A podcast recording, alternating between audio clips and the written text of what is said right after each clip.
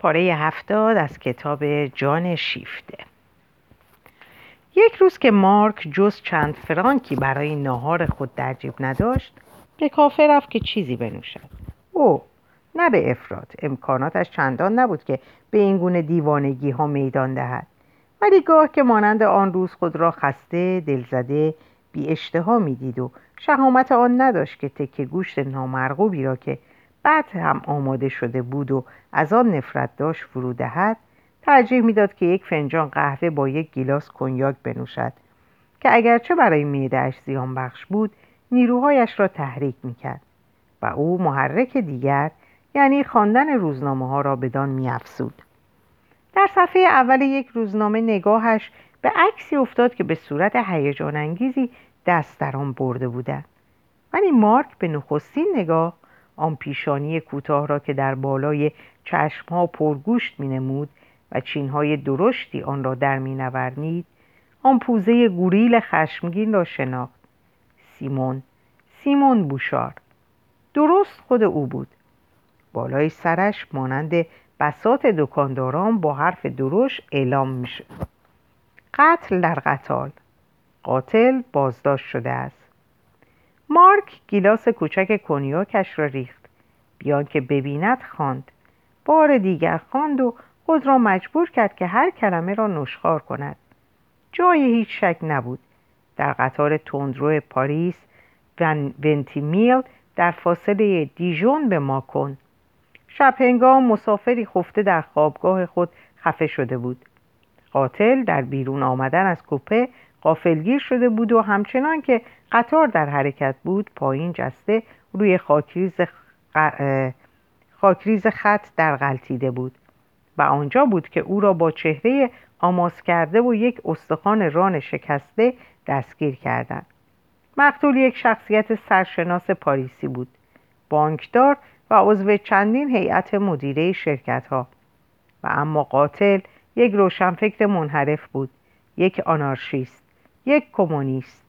آری، مطبوعات بورژوازی هرگز موفق نشده است که این دو را از هم تمیز دهد. خود را خرتر از آنچه هست می نماید، نفعش در آن است که این دو را با هم اشتباه کند. البته هم دست مسکو در این ماجرا در کار بود. مارک منقلب گشته فنجان قهوه‌اش را نیمه کاره گذاشت و رفت. نمیدانست چه میکند. در خیابان بیان که متوجه رهگذران باشد، با خود تکرار میکرد: سیمون، سیمون. و همچنان که میرفت، غریزه خوابگردوارش در کار بود و چنان میکرد که به مردم ساییده میشد، اما طعنه نمیزد. مارک روزهایی را که با بوشار گذرانده بود به صورتی مبهم به یاد میآورد و به یک انگیزه ناآگاه دفاعی، چنان که گویی در دادگاه حضور دارد، به ویژه آن روزهای اول، آن نخستین دوره آشناییشان را به یاد می‌آورد. هنگامی که بوشار تازه از شهرستان خود آمده بود، ناتراشیده و فساد ناپذیر، دست نخورده و سخت، مانند سنگ چخماق. مارک در او همان درستکاری اسب‌های عقد نشده پرشرون را می‌دید که از هیچ بابت کسی را گول نمی‌زنند، نه درباره استحکام گردن، نه درباره آلت و نه درباره به خلقوهای خیش. در کنار او مارک تا چه حد خود را بیدفاع، رخنه‌پذیر و دستخوش همه آن میکروب‌های پوسیدگی میدید که در شهرهای بزرگ پراکنده‌اند. اگر جادوگران مکبث به آنان گفته بودند از شما دو تن سر یکی بریده خواهد شد، مارک وحشت زده دست‌های عصبی خود را به گردن خیش می‌برد، بس که درباره آن دیگری اطمینان داشت و درباره خود بس کم. آن دیگری چه کرده بود؟ چه به روزش آورده بودند؟ که همه همه این دنیای خونخوار پس از جنگ و ما خود بیش از هر کس. ناگه نگاهش در ایوان یک کافه به چشمان درشت ورون کوکار برخورد که میدیدش که میآید، پوزخند میزند. مارک از میان ردیف میزها گذشت و بیان که بنشیند با صدای بغض گرفته به او گفت: ورون، خبر داری؟ ورون از پوزخند دست باز نداشت و گفت: میدانم، احمق خودش را گیر انداخت، منتظر همین هم بودم، سرش را میبرند. مارک پاک از خود به در شد. خون سیمون به چشمانش فواره زد. خود را روی ورون انداخت، گردن کلفتش را گرفت و او را به دیوار کافه چسباند و فریاد زد: آدم کش! تویی تویی که به کشتنش دادی! ورون کوکار سخت خشمگین خود را از چنگ او درآورد. با مشت‌های گنده‌اش سینه مارک را کوبیدن گرفت.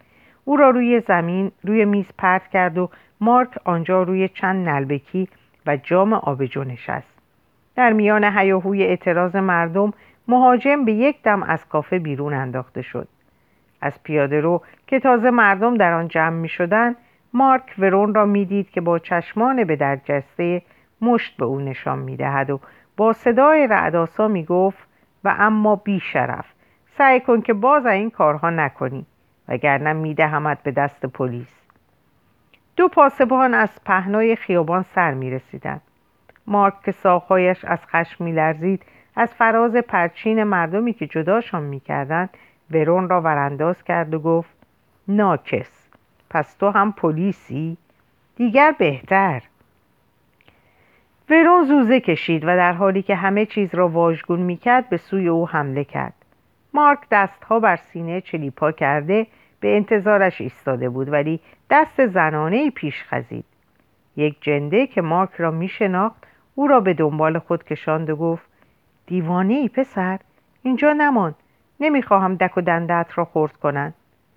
زن تنها پس از آن که از پیش سر کوچه گذشتند دست از او باز داشت. مارک از آنچه او میگفت هیچ چیز نمیشنید. تنها بعد دو کوچه آنسوتر پلکای خسته و باد کرده زن و روژی را که بر لبهای پیش آمدهش رنگ خون مینشاند و لبخند خداحافظی خواهرانه ای را که به او زده بود در خاطر خود میدید اندیشید: اگر این سامارتین نیکوکار به سیمون برخورده بود شاید او نجات میافت. مارک بیهوده کوشید تا نام زن را به یاد آورد، ولی موج سوزان فاجعه نام او و تصویر او را در تاریکی جاودان واپس زد. مارک همچنان تکرار میکرد: سیمون، سیمون، و پوزخند ورون بار دیگر خشم را در دلش برافروخت. با خود میگفت: همین بیشرف از راه به درش برد.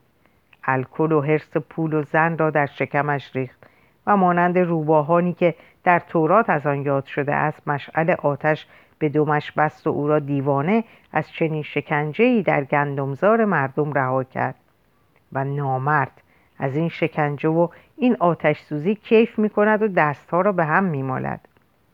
و مارک نیز در دستهای خود در دستهای دراز خود خارش کشتار را حس کرد، ولی متوجه شد که نگاهش می کنند.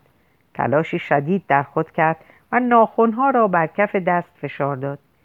به یک بار خونسردی خود را باز یافت و به بررسی پرداخت که چه بایدش کرد. آنان که نمی توانستند بگذارند بوشار غرق شود و به کمکش برنخیزند می بایست رفقا را خبر کرد. رفقا کجا بودند؟ آیا هنوز کسی بود؟ ژان کازیمیر در پراگ به سر می برد، وابسته دوم سفارت. آدولف شوالیه منشی مخصوص یک وزیر که همراه همواره در سفر یا در ضیافت بود. راستی که دلشان پروای بوشار داشت. می بایست مجبورشان کرد، ولی کجا می توان به ایشان دست یافت؟ ژان کازیمیر فکرش را هم نباید کرد. با این همه مارک در یک واژه پست قلم انداز کارت بی سر و ته و آمرانه‌ای برایش نوشت که بیشتر می بایست برنجاندش. پس از آنکه آن را در صندوق انداخت دلش می‌خواست آن را از آنجا بیرون بیاورد، اما دیگر دیر شده بود. تازه دیر یا زود نمی‌بایست روی او حساب کرد. ژان کازیمیر برای مردی که در کار غرق شدن در دریاست حتی از یک شب نشینی چشم نمی‌پوشد. مارک به جستجوی شوالیه پرداخت، هرچند که این این یک همواره گرایش بسیار کمی به بوشار نشان می‌داد. دست کم اینقدر بود که در اصل خود را پایبند رفاقت اعلام میکرد. شاید او به عنوان رفیق نفع خود را در آن ببیند که تا جایی که بتوان بر رسوایی این قضیه سرپوش گذارد، خاصه که از طریق زنهای وزیر آن دستش به همه جا بند بود.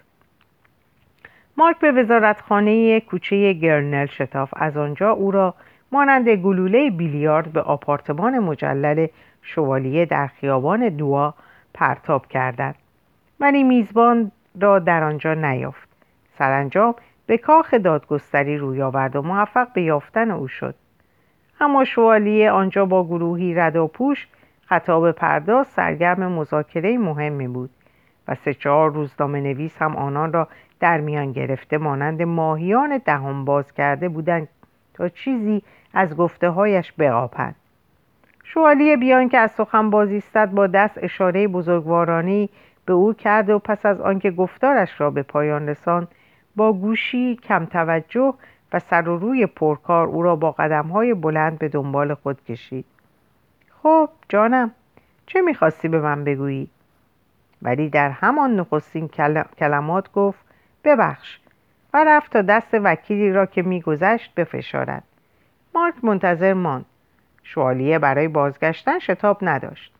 مارک همچنان منتظر بود. شوالیه پی برد که این جانور تا شب هم به انتظار خواهد ماند. حرکت تأثیرآمیز پردامنه‌ای به دست خود داد که می‌خواست بگوید چه بدبختی و به همان خوبی میگفت چه دردسری.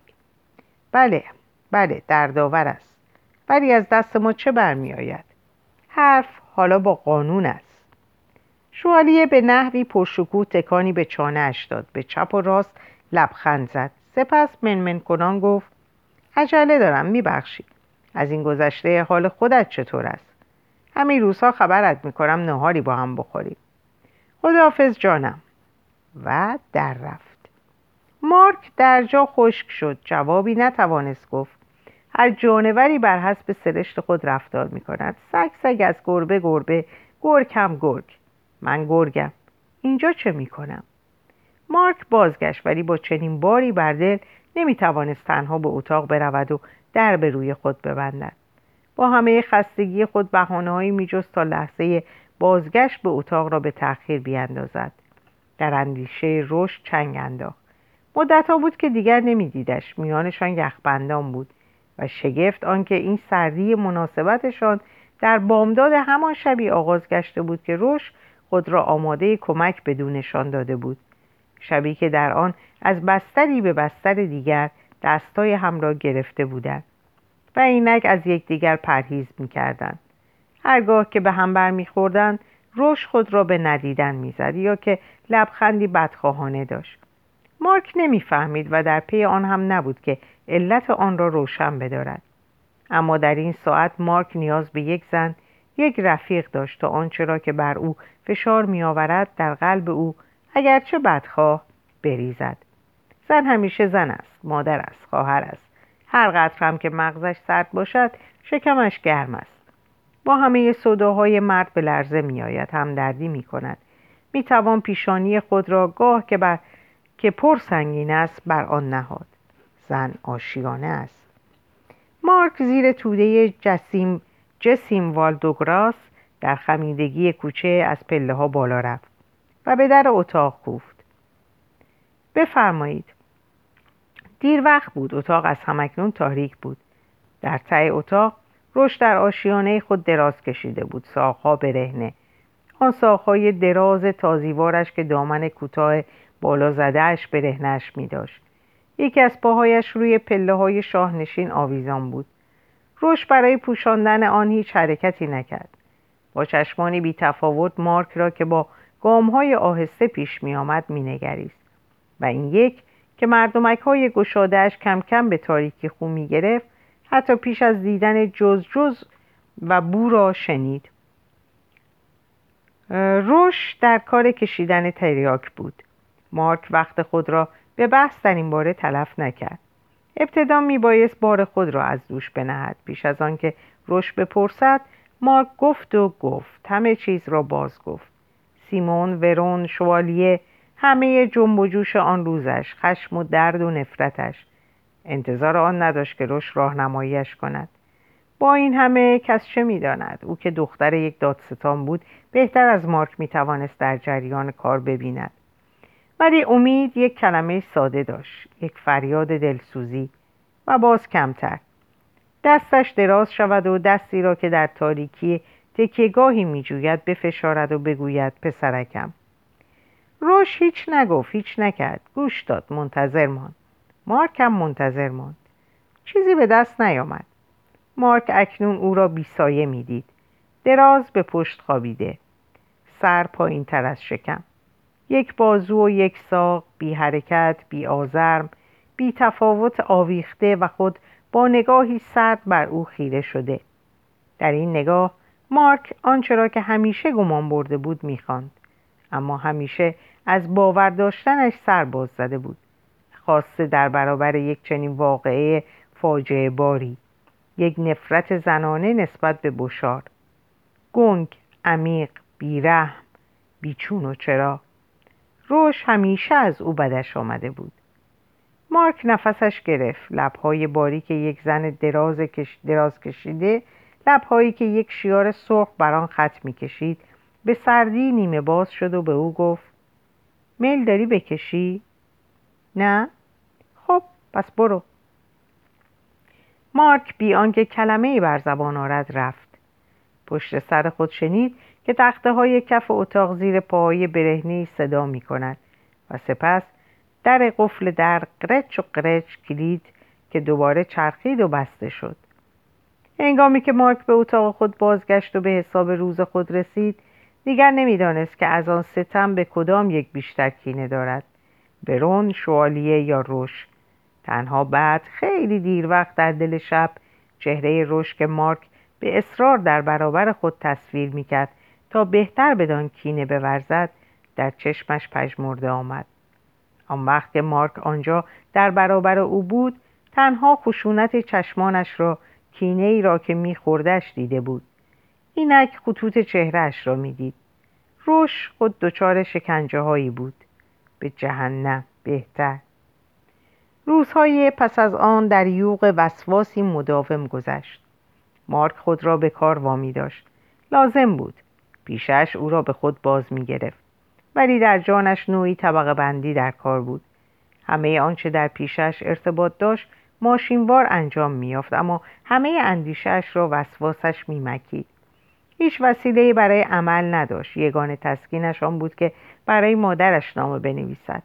آنت به هیچ گونه نمی‌توانست راهنماییش کند، ولی آن دو بدبختی‌های خود را با هم در میان می‌گذاشتند و این پیمانی بود که ناگفته میانشان بسته بود. و هنگامی که آنت خود پیش قدم شده برایش چیزهایی نوشته بود که یک مادر هیچ عادت ندارد با پسر خود در میان نهد، چیزهایی پاک، رک و بیپرده درباره زندگی خود و پیکارهای خود، آنگونه که رفیقی با رفیقی میگوید. مارک موجی از سرافرازی و سپاس در دل احساس کرده بود. او از این هیجان خود چیزی به مادر نگفته بود، اما از آن پس سهم خود را پرداخته بود و بدو اعتماد نشان داده بود. این اعتماد مارک تا دور جایی میرفت و چنان که گاه دهان آنت از آن باز میماند، ولی او نیز چیزی از آن بروز نمیداد. در میافت که این بی هیچ رو از بیشرمی نیست، بلکه نشانه وفاداری است. خود را با جنبه های ننگین خیش دست و پا بسته تسلیم میکرد و کس نمیتوانست بر او گمان بد برد که مانند ژان ژاک به یک نمایش ناسالم اخلاقی دست زده است. حس زده میشد که سرخ شده و با خود میگوید: این بار دیگر تأخیرم خواهد کرد. به جهنم، باید گفت. اکنون هر دو مطمئن بودند. هیچ چیز از آن چه بدان اعتراف میکردند، آن دیگری به آن انکار بر نمی به انکار آن بر نمیخواست. آنچه از توست آن من است و آنچه از آن من است آن تو. در آشوب روزگار این یگانگی همخون ثروت بزرگی بود. مارک و آنت در بسا ساعات رستگاری خود را مدیون آن بودند. وقتی که خون از خستگی و بیزاری به سوی قلب باز می‌گردد، آهنگ منظم دریچه‌ها در منقبض گشتن خویش خون را بار دیگر به سرخ رگ‌ها می‌راند. حتی نیازی به رسیدن پاسخ از آن سو نیست. همان دعوت از این سو کافی است تا انقباض قلب احساس شود. مارک از همان نوشتن نامه به مادر یک شب تسکین یافت و شش روز بعد با شگفتی دید که ژان کازیمیر به سراغش آمده است. این آخرین چیزی بود که می توانست انتظارش را داشته باشد. منمن کنان گفت: به دستت رسید؟ ژان کازیمیر گفت: نامه‌ات به دستم رسید، میبایست ماجرا را در روزنامه خوانده باشم، ولی خوب کردی که برایم نوشتی. قضیه از نظرم دور مانده بود. و تو از کجا میایی؟ طبیعی است، از پراگ. سوار هواپیما شدم و به استراسبورگ آمدم. سه روزه که اینجا هستم. اگه زودتر به دیدنت نیومدم برای اون بود که راست به اون چه فوری تر بود پرداختم. دلگیر که نیستی از من. ژان کازیمیر. مارک بوسیدش. آن یک به سخن ادامه داد. گمان میکنم که وقتم را به هدر ندادم، ولی از هم الان به تو بگویم. میترسم که هیچ کاری از دستمان بر نیاید. مقدوراتمان هرچه باشد باید آنچه ممکن است بکنیم. من هم فکر همین فکر را میکنم، ولی آنچه ممکن است چندان چیزی نیست. خودت میدانی که از دوستان چه میتوان انتظار داشت. کی به تو گفت؟ به همهشان سر زدم. رد پای تو را در آستانه درشان دیدم. مارک فراوان به همهشان دشنام داد. ژان کازیمیر گفت آنها همان که هستن هستن. تو هنوز دوچار پندار خامی؟ کمترین پیگا... پندار خامی ندارم. اصرارم در این است که امیدوار باشم نظرم درباره مردم از روی بی‌انصافی است، ولی آنها از آنچه هم که میپنداشتم بدترن و زنها باز بدتر از همه. پاره‌ای سخنان خشن و آزرده که از دهانش برآمد نشان داد که آن کینه بیرحمانه که در سکوت رشد دیده و لمس کرده بود همچنان به خود مشغولش داشته. ژان کازیمیر گفت بله، ولی شاید که رشد برای کینه ورزی دلایلی داشته باشد. مارک تعجب نمود. چی؟ چه دلایلی؟ بر ضد سیمون؟ سیمون یا کس دیگر؟ تو، من، چه اهمیتی دارد؟ او به یک یا همه مردان کینه می‌ورزد. تو خوب نگاهش کردی؟ اینکه او برای خود دلایلی دارد در قیافش نوشته است. مارک از باریک بینی این مرد که بی آنکه درنگ کند از روی هر چیز می‌گذشت به تعجب افتاد. در یک آن چهره پژمرده روش را باز دید و به کنه مطلب پی برد. با خود گفت درست است. پرسید ولی تو چه فکر می‌کنی؟ ژان کازیمیر لب‌ها را چین داد و از موضوع تفره رفت. هیچ فکری نمی‌کنم. وقت فکر کردنش را ندارم. هر کس یک روز به دام می‌افتد، اینجا یا آنجا. روش چند تا از پرهای خودش را از دست داده. کاریش مربوط به خودش. با پر باشد یا بی پر، او جانش را به در خواهد بود. زنها همیشه جان به در می‌برند. به خودمان بپردازیم، به کار خودمان. ماک گفت سختگیر شده ای با زنها. پیش از این شهرت داشت که خودت هم از آنهایی. برای همین خیلی با هم سر و کار داشتیم. میشناسمشان. سرم کلاه گذاشتن. سر چند تاشان هم من کلاه گذاشتم. همینجوری سر به سر میشویم. ما بهتر است به فکر این احمق باشیم که طوری افتاده که پایش شکسته و باید انتظار داشت که گردنش را برایش بشکنن. من اگر به قراری که تو میگویی زنم، پس طبیعی است که به این مردهای ابله از قماش تو و او علاقه نشان بدهم. اعتراض نکن، تو مثل او هستی، از یک جنس ظریف‌تر، ولی مثل او یک پارچه، مثل او در هر کاری که میکنی کوتاه‌اندیش. شما وقتی که به دام میافتید تنها پرهاتان نیست که در دام میگذارید، بلکه سر تا پایتان. دلم به حالتان میسوزد. انسان در حق شما تا, چ... تا اندازه‌ای احساس تحقیر میکند، ولی شاید برای همین است که دوستتان دارم. مارک سخت میل داشت که سیلیش بزند. در ته گلو زمزمه میکرد دختره رو ببین. سپس آب دهان خود را فرو برد. حق با اوست. و چون به یاد آورد که خواه دختر و خواه پسر، ژان کازیمیر در آمدن از پراگ به یاری دوست دوست از پای افتاده یک دم تردید روا نداشته، نگاه خشمگینی را که بر لبخند دو پهلوی آن پسرک زیرک میدوخت خاموش کرد و گفت حرف بس است، برویم به اصل مطلب. ژان کازیمیر به آسودگی سخن را از سر گرفت. مطلب این است که من سیمون را دیدم. بله، به درهای مختلف زدم و این درهای بلند آستانه نیستند که بهتر باز می شوند. و موفق شدم در زندان سیمون، یا بهتر بگویم در بیمارستانی که در آن سرگرم به هم چسباندن تکه پاره های او هستند تا برای آن روز بزرگ یک پارچه و بی‌نقص باشد، به روی خودم باز کنم. و همچنین کوشیدم با او حرف بزنم، ولی در نخستین کلمات هرچه فوش و نفرین داشت بر سرم ریخت. زیر باندپیچی صورتش تنها جای آزاد او یک چشمش بود و پوزش، چشم کرگدنوار، کوچک، عبوس و تو رفته زیر شاخ پلک. ولی این چشم به همان یک نظر دید و کرگدن جفتک زنان هجوم آورد. همه چیز را لگدمار میکرد، من، تو، ورون، همه دوستان. او از پذیرفتن تک تک ما سرباز میزند. ناچار شدم عقب گرد کنم. مارک با قلبی فشرده پرسید: من هم؟ اسم من را هم برد؟ اسم تو را هم برد، دلگیر نشو، تو هم یکی از این جمعی، جمع جنده ها. و اما او از هم اکنون بر پیشانیش نوشته است جمع مرده ها. آیا هیچ وسیله‌ای برای نجاتش نیست؟ گمان نمی کنم. من وکیل او و چند تن دیگر را دیدم، سعی کردم علاقه‌مندشان کنم، ولی وقتی که خود جانورش از نجات یافتن سر باز میزند، از دست ما چه برمی آید؟ او حتی از گفت و شنود با وکیل سر باز میزند و به او اعلام میکند که در دادگاه فحشش خواهد داد. بازپرسی به درازا نکشید. مطلب روشن بود، نه هیچ جای انکار بود و نه متهم چیزی را انکار میکرد. ژان کازیمیر یک بار دیگر از پراگ آمد تا در دادگاه حضور یابد، هرچند که گواهی آن دو دوست میبایست بی نتیجه باشد. آنها خود را موظف داشته بودند که به عنوان گواه حاضر شوند. وظیفه‌ای دردناک برای مارک. برایش تحمل ناپذیر بود که خود را در برابر مردم به تماشا بگذارد.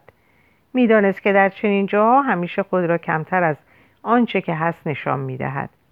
رمنده رمنده خویی و غرورش دست و پایش را میبست و این اندیشه که در روشنایی این صحنه شوم با رفیق پیشین خود رو در رو قرار گیرد و شاید هم با دشنام و سرزنش او سر و کار پیدا کند، مایه ترسش میشد. دلش میخواست بگریزد یا مانند کودکان گوشها و چشمای خود را چندان ببندد که کار از کار بگذرد، ولی هرچی بیشتر میترسید دلیرتر میگشت، زیرا از خود به خشم میافتاد. پیش برو ترسو، و او پیش رفت. همه چیز در پیرامون او تیره و تار بود. مارک هیچ چیز ندید، هیچ چیز از ورود خود به کاخ پر هم همه دادگستری و تالار گواهان به یاد نسپرد. ژان کازیمیر که بس آسوده خاطر می نمود، او را با خود می کشید و با این و آنگاه سلامی و متلکی مبادله می کرد. با این همه درباره برخوردش با بوشار خیلی آسوده تر از مارک نبود. نوبتشان روی هم زود فرا رسید. کسانی که به سود متهم گواهی دهند فراوان نبودند. مارک انگامی که به این کندوی مرگ برده شد، ساقهای خود را که گویی کیسه های انباشته از سبوس بود راست نگه می داشت و دندانها را به هم می فشرد و با خود می گفت: نگاه نباید کرد، خاص او را نباید دیدش. و این او بود که مارک در نخستین نظر دید و همین که دید گرفتار شد. دیگه نمی توانست چشمان خود را از او برگیرد. صدای بی‌حوصله رئیس به یادش آورد که با اوست که حرف می زنند. مارک با شتاب به نقشی که از او انتظار میرفت بازگشت، ولی با خاطری چنان آشفته که دیگر نام خود را هم به یاد نمی آورد. خنده هایی از پشت سر می شنید. رئیس دادگاه خنده ها را سرکوب کرد و به لطف مطمئنش ساخت. حالش کم کم به جا آمد. از اینکه گمان می رفت ترسیده باشد شرمنده بود. آنچه نفسش را بریده بود آن پوزه بود، آنجا که بر او خیره شده بود، آن چهره آشنا بود که از ضربات سرنوشت و از جمله ضربات پلیس چنان عوض گشته بود که اگر نگاه مارک به چشم بیرحم کرگدن بر نخورده بود، امکان داشت که از آن به تردید افتد. ژان کازیمیر خوب دیده بود، ولی کرگدن تنها یک چشم داشت. بوشار اکنون آن چشم دیگر را یک سر از دست داده بود و نگاهشان یکدیگر را باز شناخت. مارک متوجه حرکت ناگهانی بوشار شد که خواسته بود از جا برخیزد و بیدرنگ ژاندارم‌ها او را روی نیمکت نشاندند و آن نخستین جهش خشم را در نگاه آن یک چشم دید. چشمان مارک فرود آمد، دچار وحشت بود. به نظرش می رسید که خود گناهکار است و صدای بوشار همکنون او را از پای در خواهد آورد. آری، او جهش نگاه دوم را ندیده بود. نگاه خشم دیوانوار به ناگاه نرم گشته بود و چشم سیمون دیگر جز تحقیری دوستانه و زمخت برایش نداشت. ولی مارک هر دم منتظر بود که گواهیش با یک دشنام قطع شود و به چند مدتی نیاز افتاد تا آرامش آرامش خود را بازیابد. سرانجام پس از آنکه کودکانه دست و پایی زد، خاطرش از جانب قوله یک چشم آرام گرفت و از سوی دیگر زیر نیش دردناک پوزخندهای فروخورده‌ای که به پیشواز ناشیگری‌های گفتارش می‌آمد و طنز رئیس دادگاه به جای آنکه مانع گردد بدان میدان میداد، مارک سرکشی نمود و مانند مرد کمرویی به خشم درآمده در دم در دم آتش از دهن بارید. به یک خیز از روی همه قید و بندهای احتیاط برجست. نه تنها به دفاع از سیمو برخاست، سیمون برخاست و چنان چیزی از او نمی‌خواستند، بلکه با شدتی برانگیزنده از او ستایش نمود. در نخستین کوششی که برای متوقف کردنش به عمل آمد، مارک مانند خروس بچه ژولیده پری با حمله به اجتماع پاسخ داد. دادستان با لحنی خشک و شلاقی با او به معارضه پرداخت و نوکش را چید. جا خورده و ناگزیر از پس گرفتن حرف خیش، خروس جوان با پروازهای ترحم‌انگیز بالهای شکستش بار دیگر در مرداب خود در افتاد و دست و پا زد و گواهی دنبوریده‌اش بیرنگ و جلا به پایان رسید. هنگامی که مارک سرفکنده پی کار خود میرفت، بار دیگر نگاه شرمنده‌ای به سیمون افکند. چشم سیمون با ریشخندی محبت‌آمیز به دنبالش بود، پنداری که میگفت پسرک بی‌نوا. دست پاچه و منقلب، مارک شجاعانه با سر سلامی به او داد. سیمون با حرکتی بزرگوارانه و خودمانی دست بلند کرد و مرخصش کرد. مارک در آشفتگی خویش ندانست که پس از او چه گذشت و قول یک چشم چگونه ژان کازیمر را پذیره شد. کینه دیرینه در سیمون فرو ننشسته بود. همین که پوزه ظریف جوان نرماده را دید، تنش را پیش آورد و به او او درآمد. به روی دوست قدیمی تفریخ در پانزده کلمه به رسواییش کشید. وکیلش با شتاب میکوشید تا دهانش را ببندد. رئیس دادگاه با صدای رعدآسا اعلام میکرد که اگر همچنان به گواهان دشنام دهد بیرونش خواهد کرد. سیمون گستاخانه پاسخ میداد که به او قدغن میکند که خواسته باشد از وی دفاع کند و همه گواهان را سگ درگاه میخواند و این یکی را ماده سگ. سرانجام موفق شدند که او را وادار به خاموشی کنند و او رضایت داد که پوزخند زنان گوش, گوش دهد. پوزخند زنان گوش دهد. ژان کازیمر رنگ پریده بی‌اعتنا گواهی خود را با گفتاری روشن و شمرده و خونسرد آغاز کرد. با واقع بینی بی‌تفاوتی که همه گوشه‌هایش حساب شده بود و می‌توانست در کاستن از بار گناه متهم به کار آید. آن هم با پست کردن او و نشان دادنش به صورت یک روستازاده منحرف، یک قربانی پندار شریف و احمقانه دموکراسی که روستایی ناتراشیده را از زمین برمی کند و در مدارس ما به چنان تمرین‌های اندیشه وامی دارد که مغزش بدون خطر نمی‌تواند بدان بپردازد.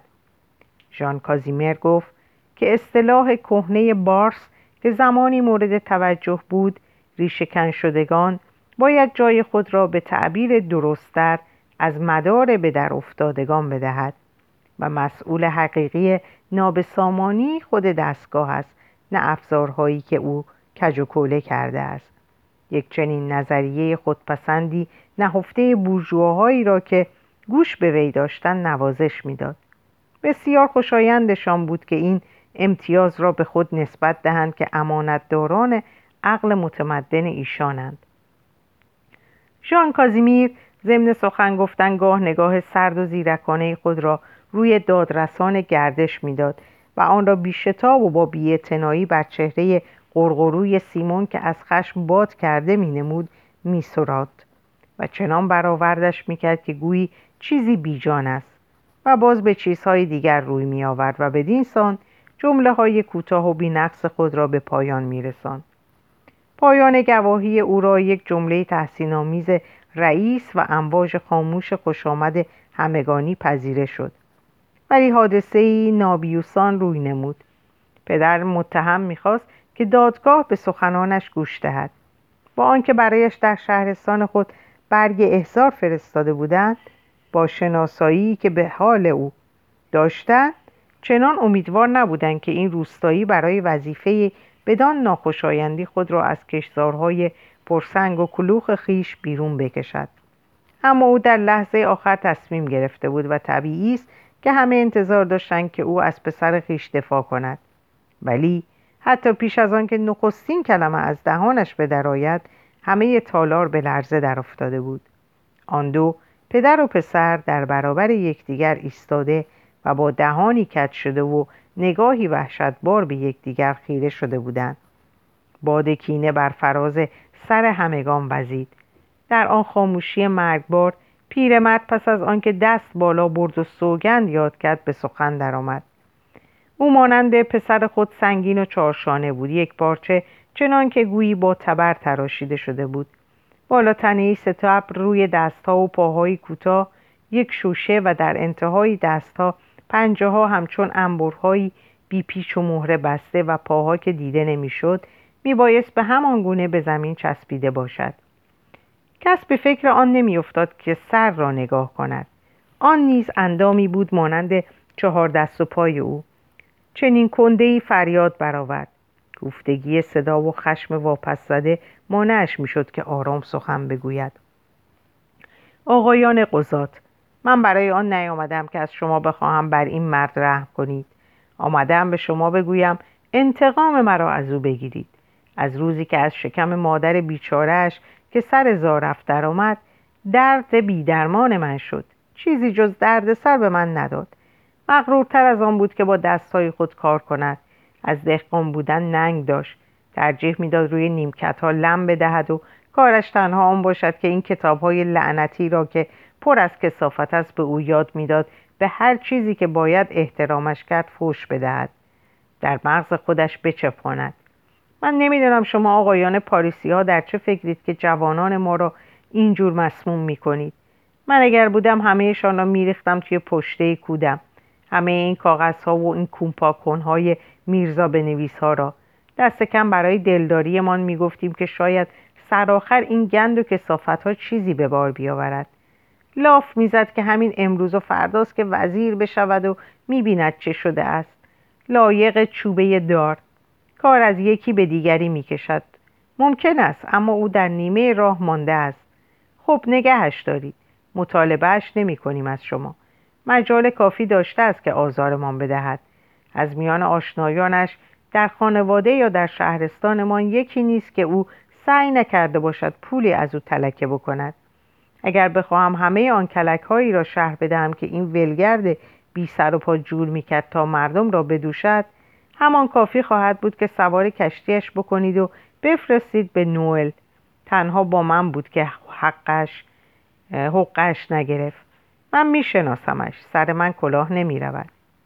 سیمون سیمون دهان بس بزرگ خود را باز کرد و به سویش فریاد زد: سرت کلاه رفته پیر دیوس. انفجار خنده عصبی در تالار در گرفت. مردم خود را از فشار روحی خیش سبکبار می کردند. پیرمرد نشان می داد که تیر به هدف نشسته است. بیهوده دست و پا می زد و داد و فریاد می کرد. بهتر فهمیده می شد که ضربه کاری بوده است. در مشاجره لفظی که پس از آن در گرفت، پیش از آن که رئیس دادگاه موفق به برقراری خاموشی گردد، مردم به آسانی توانستند داستان پرخنده و گریه آور دهکده را پیش خود مجسم کنند. داستانی که تزه پیر را در خشم دیوانوار با هیپولیت خود دست به گریبان میکرد. پسر ناخلف آشیان او را آلوده کرده بود و از آن بالاتر کم و بیش فهمیده میشد که فدر فدر این داستان نه تنها میباید او را به بستر خود راه داده باشد، بلکه همچنین بند کیسه شوهر را بر او گشوده باشد. اما پیرمرد پا در یک کفش کرده از پذیرفتن آن سرباز میزد. اینکه پولش را دزدیده باشند بیشتر به خشمش میآورد تا آنکه زنش را به کار گرفته باشند. ولی او ناشیانه هم این را و هم آن را منکر میشد و این خود دزد بود که آن را اعلام میکرد. از آن دم دیگر بر همه روشن بود که پدر میوه دل خود را به دست جلاد می سپارد و همه منتظر ماندند. انتظار به درازا نکشید. وقتی که نوبت سخن باز به پیرمرد داده شد، مشت‌ها گره مشت‌های گره کرده‌اش را بالا برد. من به این لجن مالی‌ها جواب نمی‌دهم. حوصله‌ام دیگر سر رفته. این بی سر و پا را دیگر نمی‌شناسم. آبروی همه‌مان را برده. از اینکه او را به شاشیدم، او را شاشیدم پیش خدا استغفار می‌کنم. آقایان قضات، او در اختیار شماست. به وظیفه‌تان عمل کنید. من به وظیفه خودم عمل کردم. این لکه را از دامن من بشویید. پیرمرد با پشیما... پش... پیشانی فرود آمده و نگاه تاب خورده یک بار دیگر با همه پیکر خیش به سوی پسرش برگشت. توف بر زمین ریخت، چرخید و با قدم‌های تند شاخ‌ها به پیش بیرون دوید. در هیاهویی که در گرفت شنیده شد که دادستان او را همچون رومیان باستان توصیف می‌کند و سیمون نعره کرگدن سر می‌داد و از خنده روبرو می‌شد. رود بر می‌شد. پس از آن میان او و رئیس دادگاه مشاجره‌ای در گرفت. سیمون می‌خواست بار کینه‌ای را که به پدر خود داشت بر زمین نهد. پدری که در آن هنگام که او با تنگ دستی و بدبختی دست به گریبان بود، با رغبت بیشتری راضی به مرگ سیمون بود تا مرگ بچه خوکش، و سختگیری همین مرد خسیس بود که او را وادار به جنایت کرده بود. سیمون برای گرفتن انتقام نه تنها می‌خواست دزدی‌های مالیاتی پدر را لو دهد، بلکه صحنه داستان هرزه‌ای را که خود با همدستی زن پدر بازی کرده بود بی هیچ شرمی پیش چشم همه بگذارد. مردم در تالار به هزین چیزی نمی‌خواستند که گوش دهند، ولی دادگاه میانه را گرفت و با سپر خیش ناموس تقوا را که به دشواری در آن جلسه یافت می‌شد نه، بلکه مجموعه قوانین را فرو پوشاند. متهم از خود به در شده با گستاخی از سکوت سرباز می‌زد و به ریش رئیس می‌خندید و اگر دستبند مانعش نبود امکان داشت که با وکیل خود گلاویز شود.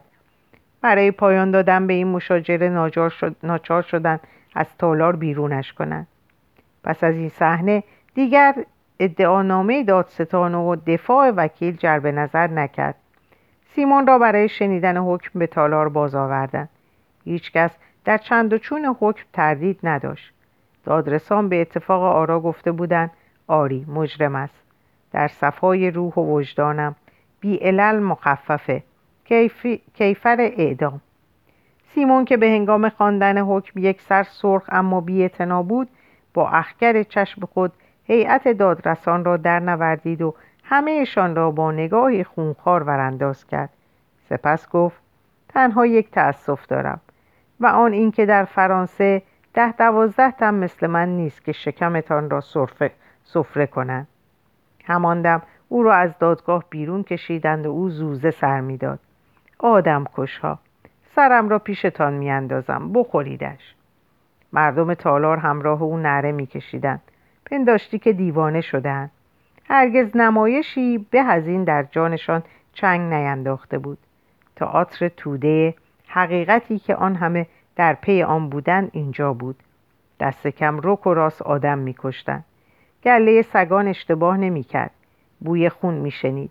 او او سر می‌داد. زن‌هایی بودند که نزدیک بود بیفتند و دست و پا بزنند.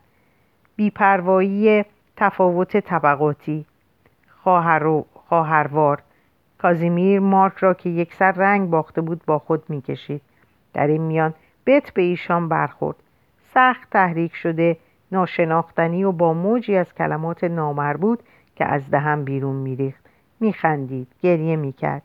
در یک لحظه ژان کازیمیر که زیر چشمی مراقب او بود، به دیدن آن که در آستانه بیهوش افتادن است، او را گرفت. روی یکی از پله‌ها نشاند. بت تقریباً بیدرنگ به آن اندک چیزی که در او جانشین هوش بود باز آمد، اما تهوع به او دست داد. مارک هم چیزی نمانده بود که حالش به هم خورد. آنها موفق شدند که بت را از پلکان به زیر آورند، ولی او در آن پایین در گوشه‌ای استفراغ کرد. ژان کازیمیر برادروار سرش را نگه داشت. می‌خواست او را به خانه‌اش برساند، ولی هیچ یک از آن دو را نمی‌توانست به خود رها کند. هر دوشان را در تاکسی نشاند و نشانی بت را داد، ولی بت نیروی نامنتظری در خود یافت و اعتراض کرد. خواست که او را نزد روش ببرند. طی راه بت یک بار دیگر بالا آورد. ژان کازیمیر او را به اتاق روش رساند، سپس پایین آمد و در تاکسی به مارک پیوست. او را به اتاق خیش در مهمانخانه برد. مارک وارفته خود را به دست او سپرده بود. جرأت آنکه دندانهایش را هم واکند نداشت. اندرونش منقلب بود، بیان که بداند چگونه خود را در اتاق ژان کازیمیر روی صندلی راحتیش دید. ژان کازیمیر به او گفت دراز بکش. مارک شرمنده شد، بر خود فشار آورد، گفت اما خوب بازی کردند، پولمان را دور نریختی. ژان کازیمیر فریب او را نخورد، زیرکتر از آن بود که با او در این باره به گفتگو درآید. نگاهش به قهوه‌ای بود که در یک قهوه جوش قشنگ سفری می جوشید. آن را برای تحسین به مارک نشان داد و هنگامی که آن دو عطر قهوه را در فنجان خود بو می کشیدند، ژان کازیمیر لبخند آل... آلکونواری بر لب نشاند و پرسید کدام جانور باید باشد؟ مارک شگفت زده تکرار کرد جانور. منظورم جانور بت است. نمیفهمم. هیچ نگاهش کرده ای؟ دختر بیچاره سر و روی شکفته‌ای ندارد، لاغر شده، اما نه از شکم. مارک تعجب نمود، فهمید دیگر آن روز از سیمون حرف نزدند. در اینجا به پایان این پاره میرسم. اوقات خوبی داشته باشین و به خدا میسپارمتون. خدا نگهدار.